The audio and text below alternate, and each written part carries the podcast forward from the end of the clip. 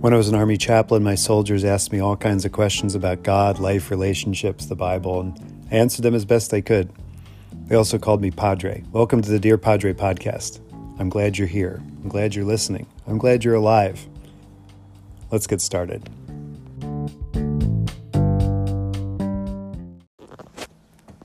Have you ever been lost? Most of our experiences of being lost are from our childhood because, well, you just don't know where to go for when you're in a store and you're trying to find your mom. And I remember being so lost in the middle of a grocery store that I panicked and I ran pell mell to try to find my mother, who I had been separated from. And I ran somehow in my blind panic into a giant silver pole that was in the middle of the store, some sort of support beam because I remember seeing that really shiny aluminum or steel surface as I hit it smack into it. And I don't know how that could even happen except for the fact that I was scared beyond my wildest imagination, as only kids can be when they panic, when they're lost, when we're lost.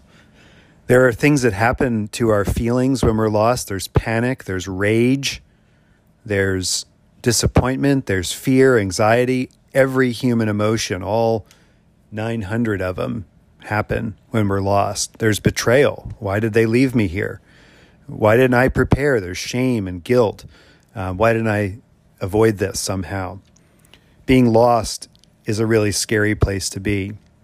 And we use this metaphor of being lost in the woods or lost in the wilderness um, to describe the spiritual state. Jesus uses that for sure. Tax collectors and sinners were coming near to listen to him. I love how that phrase is said. They were coming near to listen to him. We're in Luke 15 today.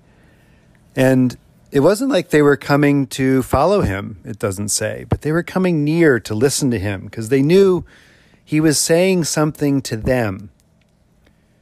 And I've found that no matter what people believe about God or the Christian faith or anything. Um, people are always interested in what is being said about them. There is a great anecdote from Donald Trump's presidency, and we're not getting political here, but it I think about it a lot that some of his advisors felt that he wasn't reading all the briefings and so they would put his name as much as they could in their write ups and their summaries of what is happening around the world, internationally, and whatnot. And they said his attention span went way up when he saw his name somewhere in the text and he would actually read those parts of it. I found that to be funny and I laughed a little bit. But then I thought about myself and I'm not that different than that. I want to see my name in something or I will pay attention if I see my name written somewhere. Um, and that is how these tax collectors and sinners are coming to Jesus because he's talking about them. He's talking about the human condition. And he's eating with them. He's eating with them and he's sharing food with them. And this becomes a scandal. Pharisees and scribes are grumbling. This fellow welcomes sinners and eats with them. They have made a clear distinction between them and us, the sinner and the righteous. But Jesus tells a story, and Jesus keeps their distinction in place that there's sinners and there's righteous. He says, Which of you, having a hundred sheep and losing one of them, does not leave the 99 in the wilderness and go after the one that is lost until he finds it? When he's found it, he lays it on his shoulders and rejoices. When he comes home, he calls together his friends and neighbors, saying to them, Rejoice with me for I have found my sheep that was lost. So I tell you, there will be more joy in heaven over one sinner who repents than over 99 righteous persons who need no repentance.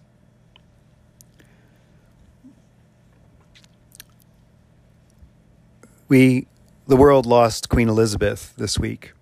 Um, after a long life and long reign, um, we mourn her passing as a member of our Anglican communion. Um, defender of the faith. And other significant parts that she's played in our church life um, here in the United States and certainly around the world. And I remember her last Christmas message. It was about, it was the first message she gave after the death of her husband, Philip, who was a big part of Christmas there. And there were, they played some old footage of him decorating the tree and those sorts of at home moments. Um, and she talked about what it's like to go through that first Christmas without somebody. Even though they were together so long and we're so elderly in the way we think of time, it doesn't matter, does it? Doesn't matter how old you are or where you are in life. When someone is there and then not there, it's a loss. And we feel lost. Loss creates lost people. The lost people that Jesus is talking to, the sinners and the tax collectors, are people who have sinned in the sense that they have broken their own moral code and the code of their community. The tax collectors are famous for becoming contractors with Rome. They are Jewish people that are part of the Jewish community, but they have become clients with Rome through bribery or some other family connection or something to get these contracts to collect taxes for Rome. Rome kept conquering, not because their lives were threatened or they were worried about their people getting attacked. They conquered because every time they conquered, they could tax. And they had these contractors. Rome had very little infrastructure in the way we think of governments today. What they had was these client contractors who would collect taxes for them, and they had a Roman soldier there to enforce their rules this is not a money economy primarily. It's chickens and goats and cattle and sheep and grain, and you have to count all that by the bushel and figure out what is a tax from that. It's a brutal business going through people's houses and sheds and barns and determining what they should be taxed and how they should be taxed. And it's enforced, and there's arguments, and there's shoving and pushing, and sometimes killing. And they've decided to do this with their life kind of tells us a little bit about sin. Sin always has a benefit for somebody. And it's the kind of structural sin. Everything that those tax collectors did was perfectly legal. It doesn't make it right. Sin has a way of corrupting us in that we think we're doing right when we're really doing the opposite.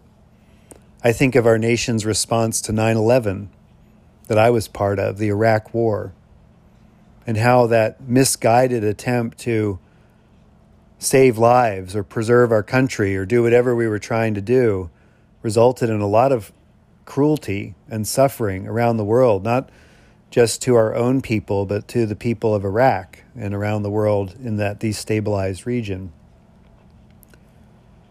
Sin, other people's sin, has a way of getting us involved.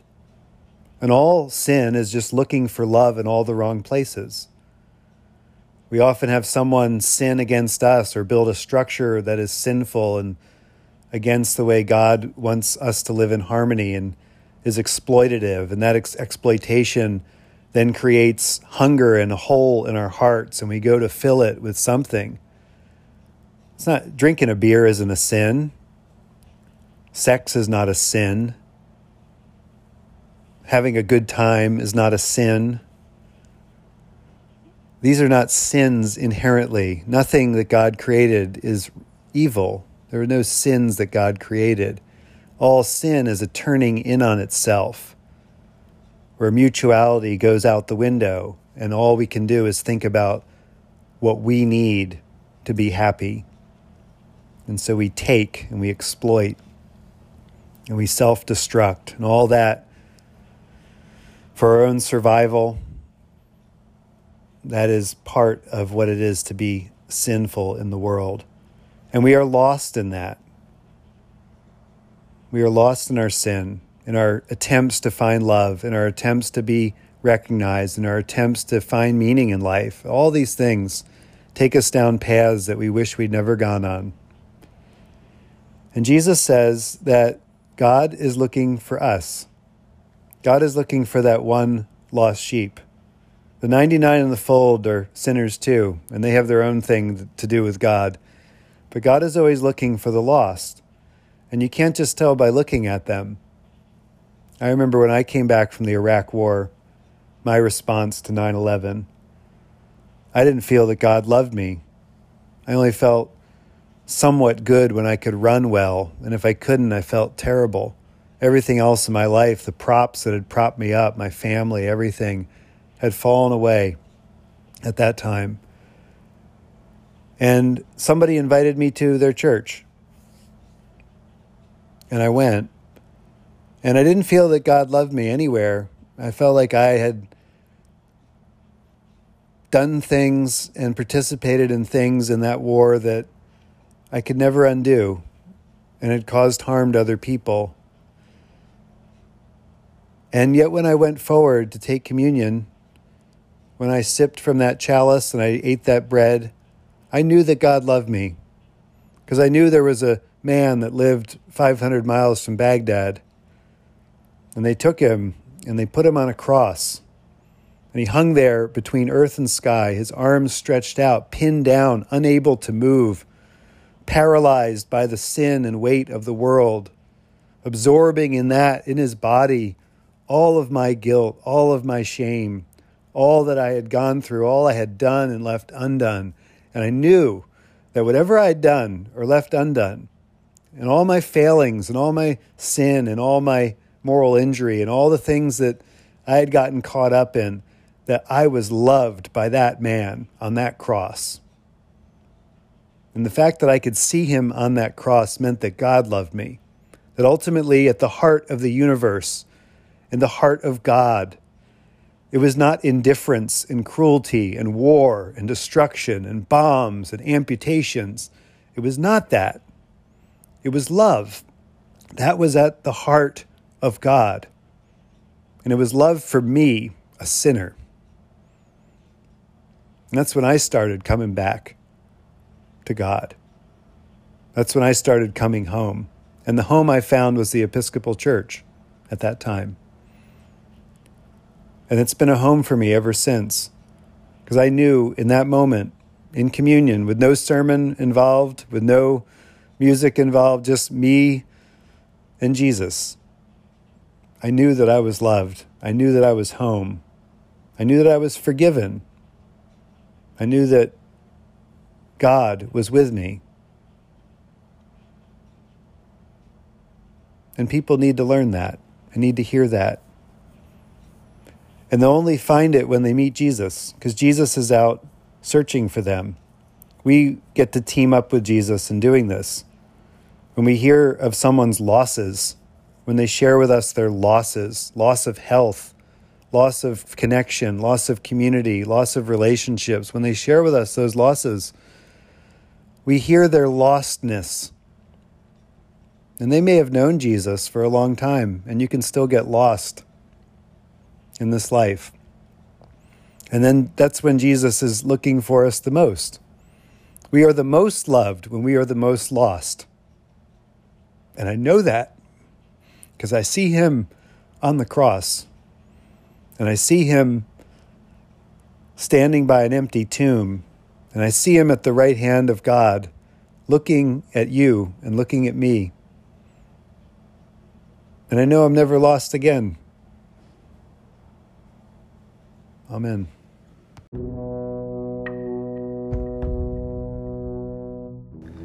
O God, because without you we are not able to please you, mercifully grant that your Holy Spirit may in all things direct and rule our hearts. Through Jesus Christ our Lord, who lives and reigns with you in the Holy Spirit, one God, now and forever. Amen.